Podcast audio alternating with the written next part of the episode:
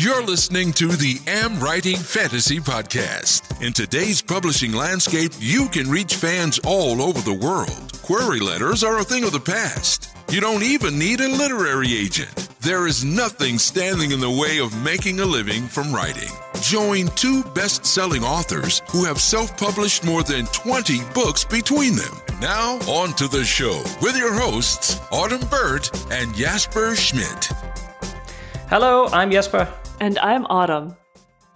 This is episode 48 of the Am Writing Fantasy Podcast. And this episode is all about info dumps. So, what is info dumps? Why do you need to avoid them?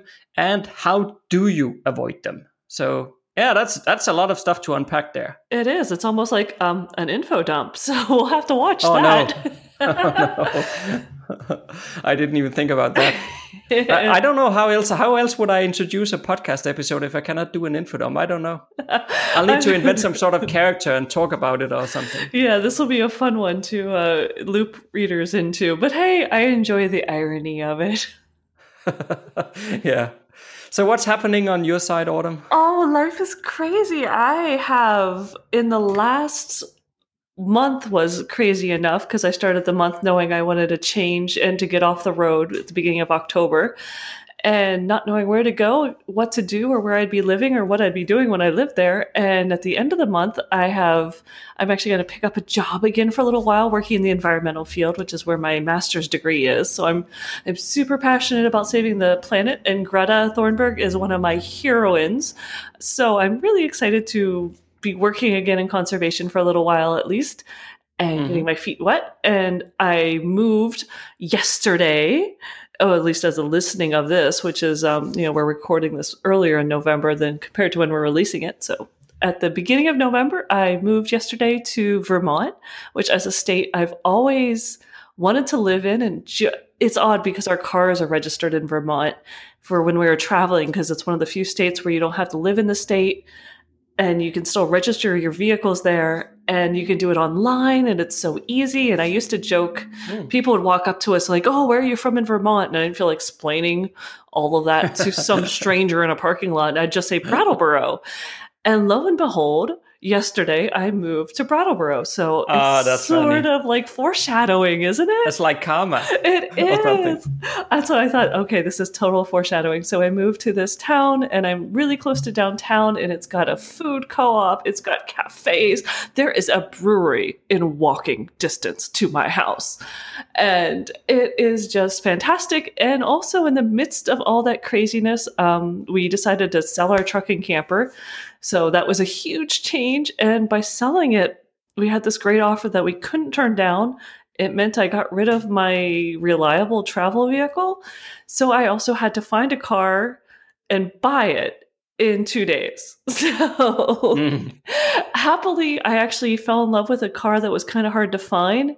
And I'd given up on it and went and test drove like a Crosstrek and all these, you know, almost all the cars out right now look the same. They're like hatchback on an SUV platform. They're identical. I don't care if it's a Nissan, Hyundai, Subaru. They all look the same to me. RAV4, I test drove them all and they're kind of gutless. If anyone doesn't know anything about me, I came from a Mustang family.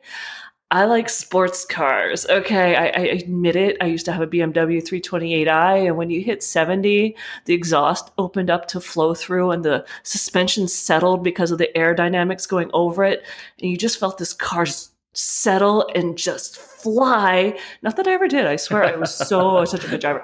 But yeah, so I do like my sports cars. I was trying to tell myself I'm in my 40s. I don't need a sports car. I just traveled slowly across the entire continent for a hundred thousand miles, you know, 150, 200 miles a day. I don't need a sports car. Oh, but I found a WRX Subaru um, Impreza hatchback, so it's slightly practical. You can put stuff in it.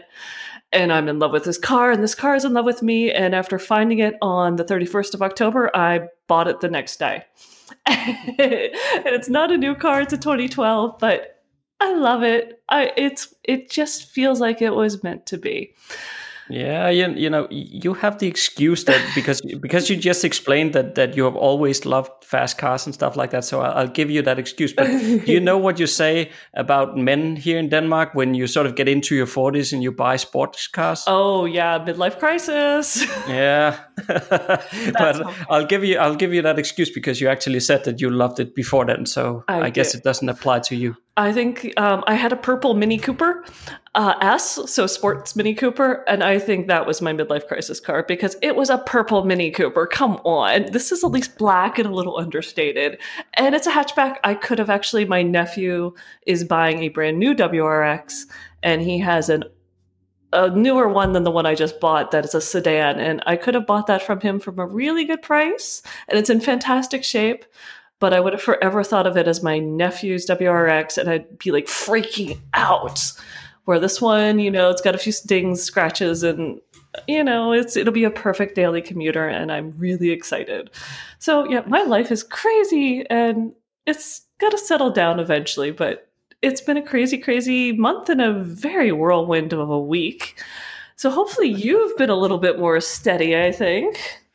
Yeah, well, yeah, I guess you could say more steady, but uh, but of course we also on a, speaking of selling, uh, you know, we are oh, yeah. also trying to sell our house uh, because I don't remember if I talked about this on the podcast before, but our our kids goes to school in another city. It's it's not that far off, but it's far enough that you can't bicycle or anything, so you do need to drive there, and the bus connections are poor in the sense that you need to take the bus to another city to then change to another bus to go to the city where the school is. So it it, it takes like an hour commuting if you want to go, and it's it's like 15 kilometers or something. Oh my so, goodness, uh, an hour so to 50 kilometers. Yeah, it takes like 15 minutes in the car, right? But wow. you need to spend an hour in the bus. So the bus is out of the question, and cycling is also too far for them. So we now that the kids starting is has started to get older, mm-hmm they also, you know, they want to play with their playmates and stuff, and I understand. Uh, but the, the problem is that every time they want to do that, we have to drive back and forth. So on those days, we end up driving to deliver them to school in the morning, picking them up in the afternoon, or one of them maybe, and then the other one will go and play with somebody then driving that guy home, and then driving back to that city in the evening to pick up the other one and driving back again. So we're driving like four times in a day, and it's it's it's really annoying. Yeah, you're at that so, age where they're more active, but they can't quite legally drive. So yeah, they, they can't get around themselves, right? So right. Uh, it it I don't know. The, the the older they've gotten, the more annoying it's getting. So we decided to sell the house and move to that city instead. Uh, but then somebody needs to buy this house, and there's at least so far there's not been much activity. But over the last seven days, the house has actually been shown twice. Oh, to that's exciting! Potential, yeah, but it, it's so weird because then afterwards, of course, the real estate agent always calls us and tell us how how it went. Mm-hmm. And in both cases, the people who then came and saw the house then afterwards told the real estate, yeah, well, this this is uh, the kit. One of them said that the kitchen was too small, and the other one said that the living room was too small. And I was like talking to my wife, and I was like, I, I don't get it. You know, why are these people? You know, I'm not. Um, I don't. Um, for my sake, uh, you know, it's up to them if they want to buy a house or not. so, but my, I'm, I'm more thinking like you're spending your your Sunday or Saturday or whatever driving out to watch a house or see a house that you might be interested in. But right there on the internet, when you decided to book the viewing, it says how big all the rooms are, and there's pictures of everything. So why are you spending your time going out looking at a house that you already know from the pictures it's too small? I, I just don't get it. But oh, I don't know and of course my wife has to do all the cleaning oh. and we need to oh. prepare everything every time before somebody comes. So right and then you can't yeah, be she there. gets, she gets pretty annoyed when they just show up and like yeah it's too small. Like yeah you should have figured no. that out before you came. Unlike me who i've rented this apartment sight unseen based on pictures and that the the owners the who have the lease are just super nice and informative and and cut us some deals. So yeah, That's there's good. me, and then there's you just need to find someone like me to buy your house. So like, yeah, perfect. I guess so. I like the photo. Yeah, I'll make it. When can when can you uh, come to Denmark then, and you can buy this house, and then we'll buy another one. I will consider that. okay. yeah, and I guess apart from that, we could also mention that um, we finished up the, or you have finished up the content review of the plotting book. Oh yeah, it's going to be a great book. I cannot wait. Yeah, exactly. So basically, now we can get into creating the outline for book one of our new series uh, because that's going to be a download downloadable example within the plotting book. Yeah. So once that is done, well, we basically write on to editing and publishing. Yes, and of course, driving ourselves crazy because we have the outline to the book we want to write as well. Yeah, that's one thing at a time. We also have a few courses in the making and all that fun stuff. So Oh, yeah, yes. one th- one thing at a time. A week on the internet with the Am Writing Fantasy Podcast. Yeah, so I don't know if you noticed this one, uh, but did you see Miffy posted a picture of herself in the Am Writing Fantasy Facebook group? Did you see that, Autumn? I might have missed that with all the moving and driving and Yeah, I, I could imagine. yeah, exactly. But it was so cool because she was driving and listening to this podcast, and then she posted a picture of herself and said that she was going to a weekend conference. And uh, I don't know, I just love pictures and messages from listeners. So please send us more. yeah, I think I actually did catch that one because I remember commenting to my husband Adam that that is just cool. It is so neat to see people, you know, saying, "Hey, I I listened to you guys while I was going to a conference." So I did see that one. That was pretty nice. Yeah, I love that. And uh, so, so yeah, please uh, send us more uh, pictures or comments and stuff. We we loved seeing that. It it really, I mean, if you try to look at it from the podcast producer's point of view here, I mean, we we're sitting by, behind our microphones in isolation and recording some audio, and On then we upload it somewhere on the internet. ocean. Yeah, we don't Yeah, on opposite side other. of the world. Yeah, exactly. And we can't even see each other on the recording either. So it, it just it's so awesome when we get a message and some you know people listen from people listening and and and whether you like it or not, that's up to you. But but, but you know, it's not because uh, I'm, I'm not, not trying to say you have to tell us that you like the podcast, but uh, it's just cool to know that somebody's listening. That that's my point. Very cool. It- yeah, I mean, yeah, we see the download stats, but individuals are so much more fun to actually hear and talk to. So that's great. We'd love to hear Yeah, from you. Yeah, I was laughing because I, I remember, uh, again, Zaid, but I loved his comments on um, the little Patreon post I had just done about killing off characters. And his perspective, I never really thought about that. He said that, you know, he knew he was going to kill off one. So he had a hard time bonding with the character until he kind of put that aside and, and really started, like, you know, feeling this character out. I'm like, yeah. I guess that is the alternative, as unless you're like really good at George R. R. Martin and just really going in depth with the character, knowing that you're going to axe them in the next chapter or something. I guess Yeah. I'm, I'm not that hardcore either, but hmm, it's gave me something to think about, which I love. I love it when someone gives me a different perspective, and I have to think, well, that would be a drawback if I if I know I'm going to kill someone off. Will I change my mind about how I develop them, or make them just a little bit more annoying, so maybe the readers don't feel quite as bad? Or am I going to make them even more awesome so that readers really feel bad? So I'll think about that. Yeah, yeah. Actually, I, I think we, well, not killing off characters as such, but we are talking a bit in the plotting book about uh, you know making sure that readers like the characters and, and how to do that. So that that's quite interesting. But uh, I also think, uh, based on what we just said, we we basically just mentioned the two places where where you can interact some more. So there's the Am Writing Fantasy Facebook group. So if you have not joined that one already, please do. You you know, just search for Am Writing Fantasy in the Facebook group section, and uh, you will find us. And uh, you can then just request uh, to join, and we will let you in. Or I, I guess maybe, probably, most likely, our awesome moderator Luke will will beat us to it because he often do that, and he, he really helps a lot with managing the group. So we are, we are very much appreciating that, uh, Luke. So thanks for that. Uh, and the other place you can uh, get a closer connection or ask questions and, and all that stuff is uh, on Patreon. So there's a link in the show notes for that. Uh, we actually just before recording this podcast episode, we just came off recording the monthly Q and A session. So if you're joining on the five dollar tier level on Patreon, you can actually get access to a exclusive monthly Q and A session, and uh, you can also ask us questions, and we will record some good answers for you. And on to today's topic. info dumping. Yeah, we have so, to not dump info while trying to explain what it even is.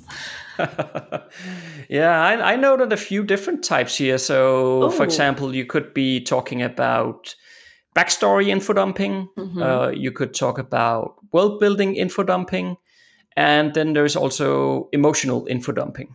Where do you put historic? There's often people who want that backstory. So yeah, that's the world building stuff. Yeah, I guess it is. I was thinking of it a little bit differently, but I guess in a way it really is what came before. So that's part of world building.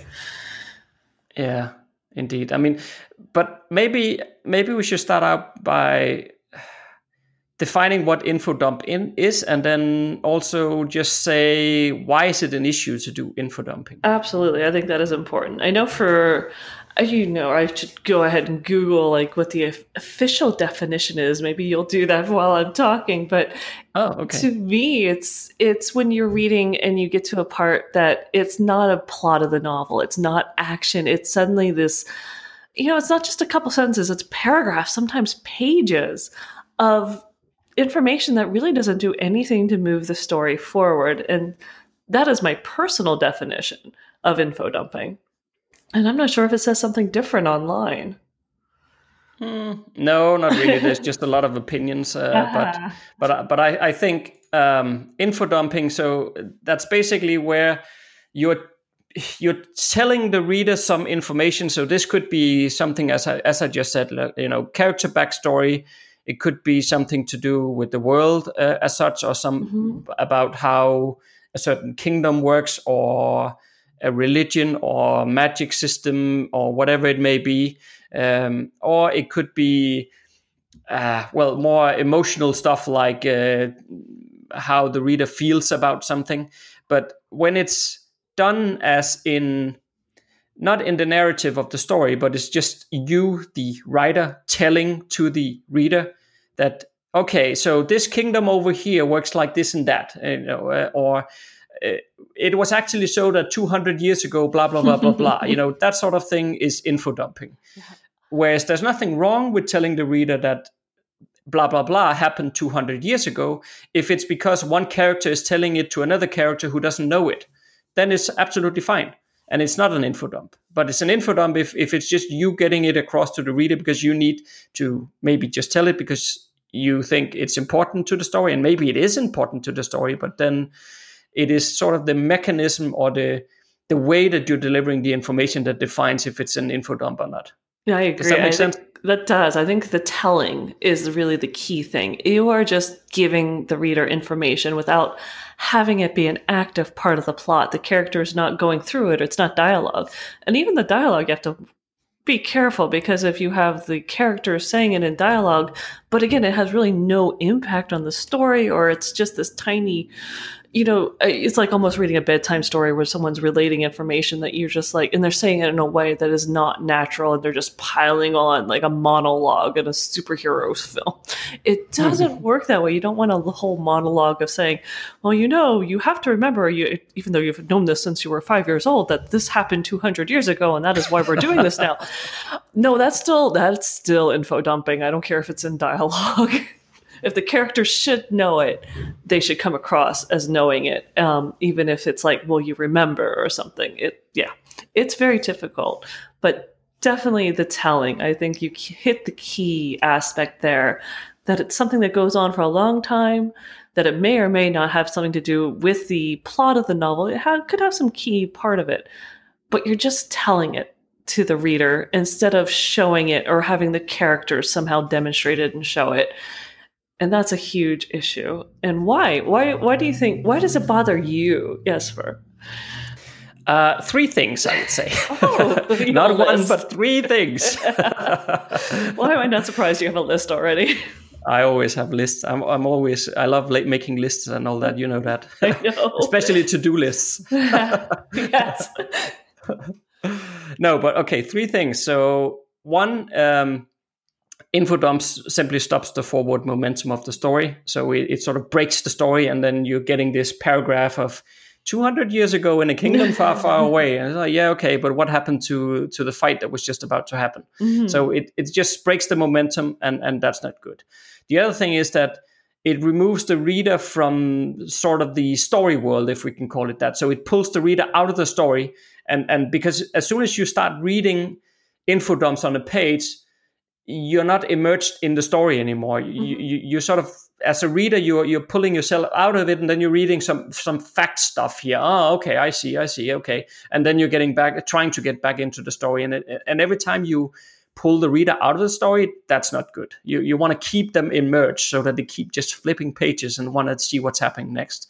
So that's why it's important not to deliver the information as an info dump, but as part of the narrative of the story. Mm-hmm. And then thirdly, eh, it's just boring. that's a good reason. I have to admit that's I think that's one of my pet peeves. As one, it, it you lose the momentum and the t- the you know that bond with the reader or the character because i mean that's why i'm reading a story is i like the character and usually it has nothing to do with the character or anything that's happening and all, you know, all those emotions and grand things it's just facts and honestly when i hit um, if i if i keep reading the story you know the first info dump or two i can probably get through it and i'll honestly skip pages i'll keep scanning through it and i don't read the crap anyway but then if it starts happening too many times that's it I just, mm. you know, that's when your to do list comes up and you're like, I really should be doing laundry. Why am I reading this right now? I'm not enjoying it anymore. Away goes the book, and off I am off doing other things, walking the dog because I remembered I didn't walk the dog today. So, yeah, that's it's a big issue. If you have too many of these things, readers will one skip it so they're not getting the information anyway.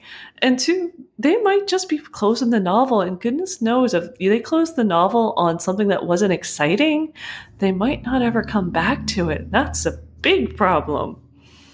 Yeah, absolutely. And so the question is okay, if, if we all agree that this is a problem. Uh, I think, based on what we're just talking about, pr- probably most people can sort of recognize themselves as, as, readers when they are subjected to info dumps and, and, and recognize that it's not something we want to do.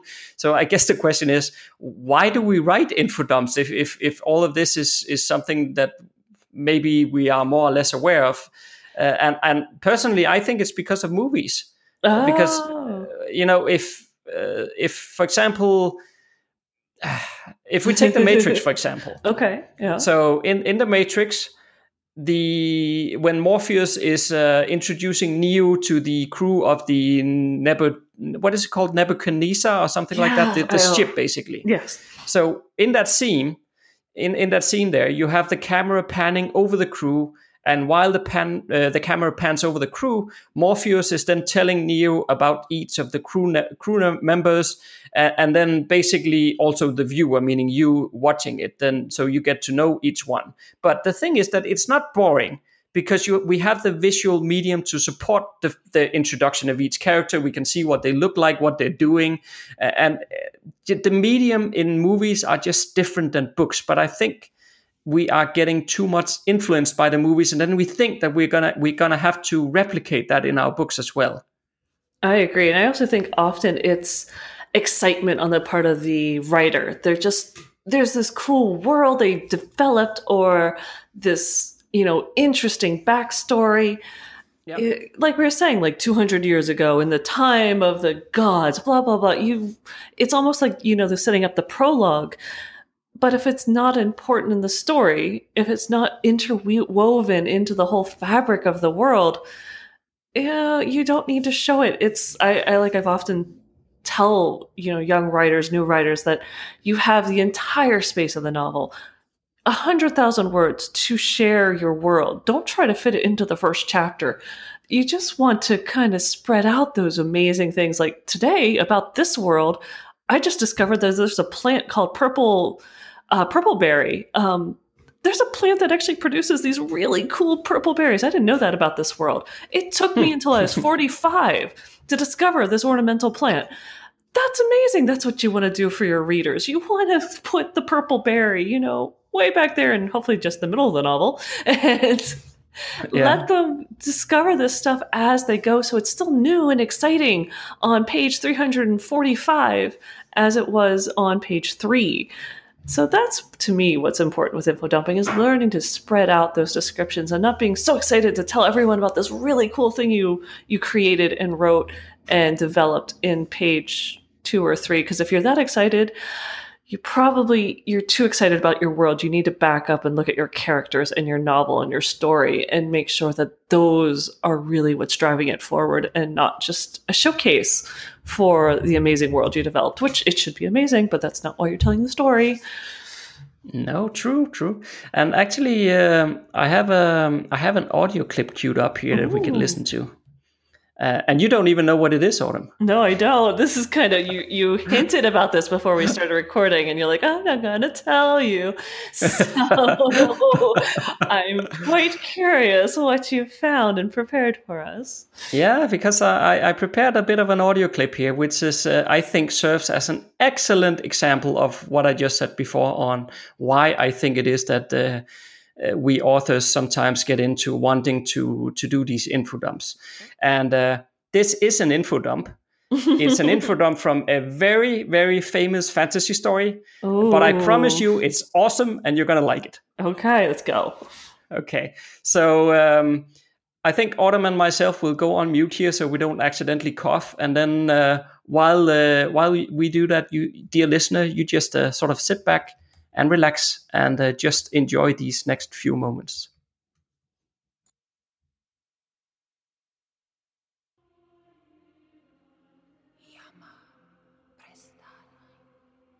The world is changed.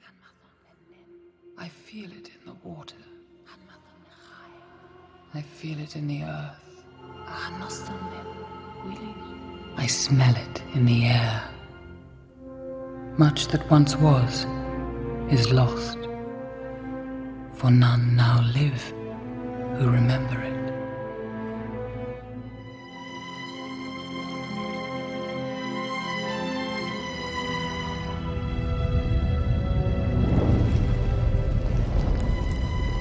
It began with the forging of the great rings.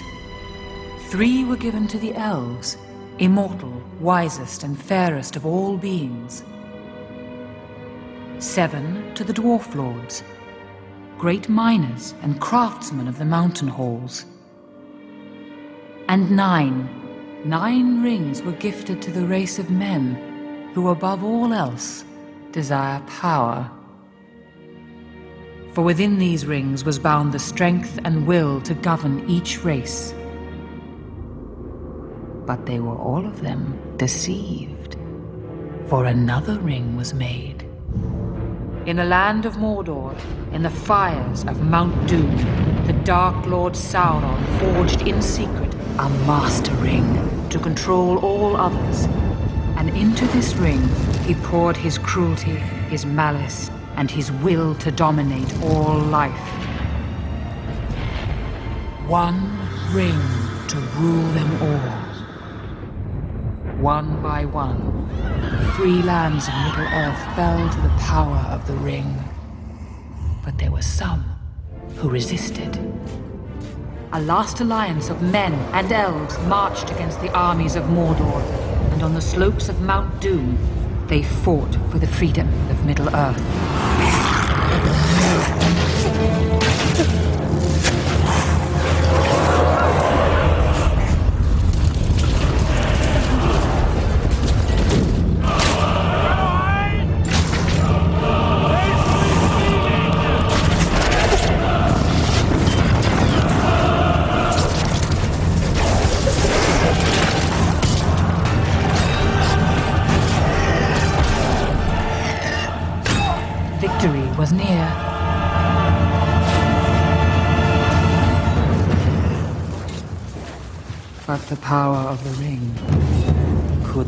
Undone.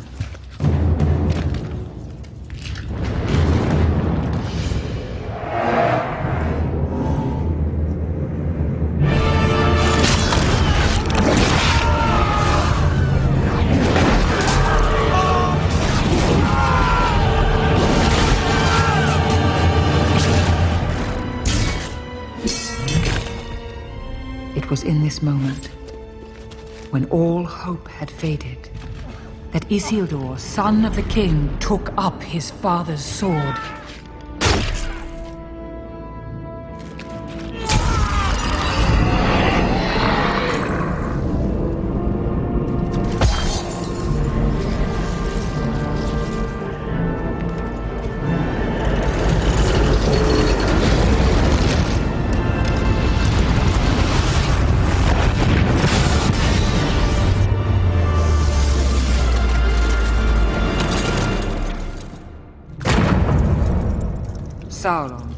The enemy of the free peoples of Middle Earth, was defeated. Oh, that stuff just gives me so much goosebumps. It is. I say for an info dump, it is spectacular, but that's because they're throwing in sound effects and uh, if you're actually watching it, visuals. So that makes it an exciting info dump and an important piece of history that goes with The Lord of the Rings. Yeah, I mean, it, it is so awesome. And I, I, think that this is exactly why, especially probably new writers, want to do the same in the novel. They, they mm-hmm. want to replicate this stuff. But as you just say, you know, what with this info dump here, you have, of course, the visuals when you're watching it. But even without the visual, just listening to it like this still gives me the goosebumps. But it, it has, you, you know, it has the great, great music.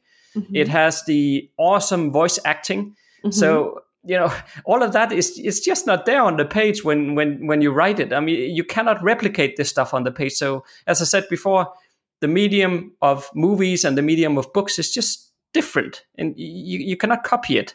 No i agree. And yeah it's you can't it's a totally different medium and yeah it, you, we cannot recreate. Maybe if you're doing an audiobook and you're throwing in the sound effects and you have an amazing narrator but it's probably just best to avoid it. And I have to admit, my mind started wandering towards the end because, you know, once I figured it out, and then they get into the, all the gurgly stuff, and there was like, okay, come on, let's get to the point, people. So, you know, even, and then I actually found myself wondering, I'm like, okay, three to the elves.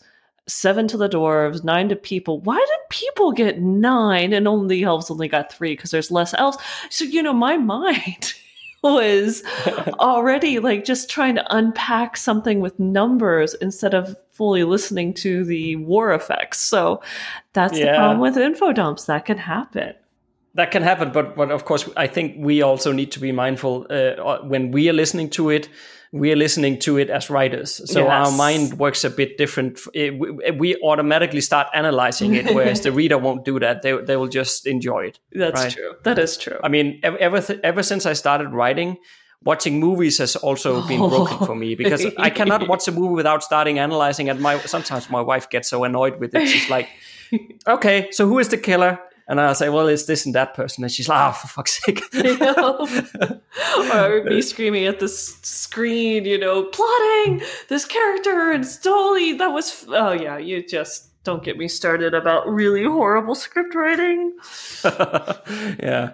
Yeah. So, of course, I think, in all honesty, we need to be mindful that, that we don't view stories as, as, as readers. Compl- I mean, we are, of course, readers ourselves, but but you do get into the habit of analyzing stuff which you won't do if you're just a normal sort of reader if, yeah, if i could put true. it like that or if we you're trying to think about just you know we're creating this for a reader not for a reader who's also a writer because you could never determine if people you know, how many books they've read this could be their first ever novel probably not but you want to at least kind of consider who your ideal reader is and they're a reader not a writer so mm. hopefully they're not kind so, of pulling apart everything on you yeah. So maybe in, in terms of getting into how we can avoid avoid info dumping, uh, I, I, also actually wanted to mention another movie. Uh, have you watched uh, Inception with Leonardo DiCaprio? I think I have, but I can't remember. So it's not coming straight to the top of my mind, but I know the title. Right. I, yeah. It, it's a really, really good movie. Um, but I think even though it's a movie, uh, uh, and again, I, I, just said it was not the same medium as a book, but I think it's still a good example to to share uh, information with the reader. I mean, how it does it well, because the, the concept of Inception is is quite complex. It, it's these characters who are moving around in not just one dream, but like multiple layers of dreams, and you so you can dream within the dream to get deeper and stuff. It's pretty complex. Um, yet you know when the movie takes its beginning you you could start out by explaining all that stuff and probably the viewer as well as as a reader of a book will sort of tune out and uh, like uh, okay. But we don't get any long explanations in the mm. beginning of this movie of how this shared dreaming actually works. Instead they just start out with tension. So there's one character is telling another one how it's important to train your mind to not be vulnerable to idea theft uh-huh. So it's just this very brief dialogue, and and then bam, we are right into the story, and we know that somebody can steal your secret uh, thoughts through shared dreams somehow, and that's it. And then we just take it from there. And yeah, I think that's a good example. I think that's a good one. And if if people like uh, shows Sense8 sort of does the same thing, it's these c- groups of people, seven to eight individuals, that basically can share um, sort of minds and memories and actual you know actual present. They can basically be there and talking to people. It's almost like having your you know your best friend with you. They can just literally be there and in the same room. But to go from a new watcher who doesn't know that to learning that it's sort of the characters are sort of growing and learning this and how it all works. And they do a beautiful job that by the time you get to the the end where you know they're basically fighting a battle and there's other sensates and it's amazing that they you know that you've gone from not knowing thinking it's a normal world and that you might be losing your mind because something weird you're starting to hear voices in your head to having a powerful group who takes down the enemy because you're actually eight individuals. It's amazing! And they do a wonderful job. There's never an info dump in it at all. So that's another good example if someone wants to look at a series. Yeah and, probably a rule of thumb might be that you know that you need much less information in the beginning of a story than you actually think in mm-hmm. order to keep the reader engaged because you might naturally start thinking well okay I, I, need to explain this and then i also need to explain that because otherwise it won't make much sense but in all honesty the reader won't need, need half of what you think they need because they will also build the uh, they will build a lot of the context in their own mind as they start reading. And then you can sort of seed in the bits that they need to know as, as the story runs along uh, rather than giving them paragraph upon paragraph uh, at the start because it's really not necessary. Yeah i think that's those are really my two i have two rules with really writing and information.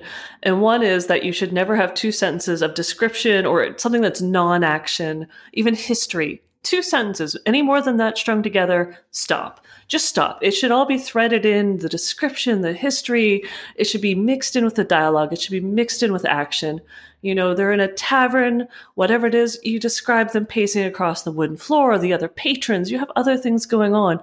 You don't need to just simply tell the reader that it's a 200 year old tavern and it has wooden floors you know make the characters experience it so that the reader feels it through the characters it should all be about showing and the other big one is that you just need to, oh, you know what? It just popped totally out of my mind. that's so funny. Anyway, I you know, that's what I call with all the moving and everything else going on. But I think the other one, oh, curiosity. That is what I was going to say. The problem with info dumps is you're killing curiosity. In fact, you're, you're really making people bored. And what you want, especially the beginning of the novel, is curiosity. You know, you have action happening and you're not really explaining why it's working. You know, you have a demon busting through a door and someone throws something at it that makes it evaporate. They know what happened, but they don't know why. And maybe they're going to be curious as to why this object could do this to this poltergeist thing. That's perfect. The last thing you want to do is explain why it worked and why it was blessed by so and so and this happened 300 years ago and turn it into this and there's this piece of this saint and marked oh my god that's so boring. You just want it to work. So those first chapters especially the last thing you want to do is an info dump. What you want to do is actually really be careful with your information and just dole it out so slowly so that the reader is curious. They want to know what else they're going to learn, what else is going to happen, and why is this all happening and working. That makes them excited. So that's why info dumps at the beginning, especially, can just kill that curiosity. You explain it all in the first five pages, and they're like, okay, story's done. I don't need the next 95% of the novel. oh well. yep. So I, I, think maybe to summarize, we could say don't confuse the written media with movies. it is not the same thing. Do not try to replicate what they're doing in movies.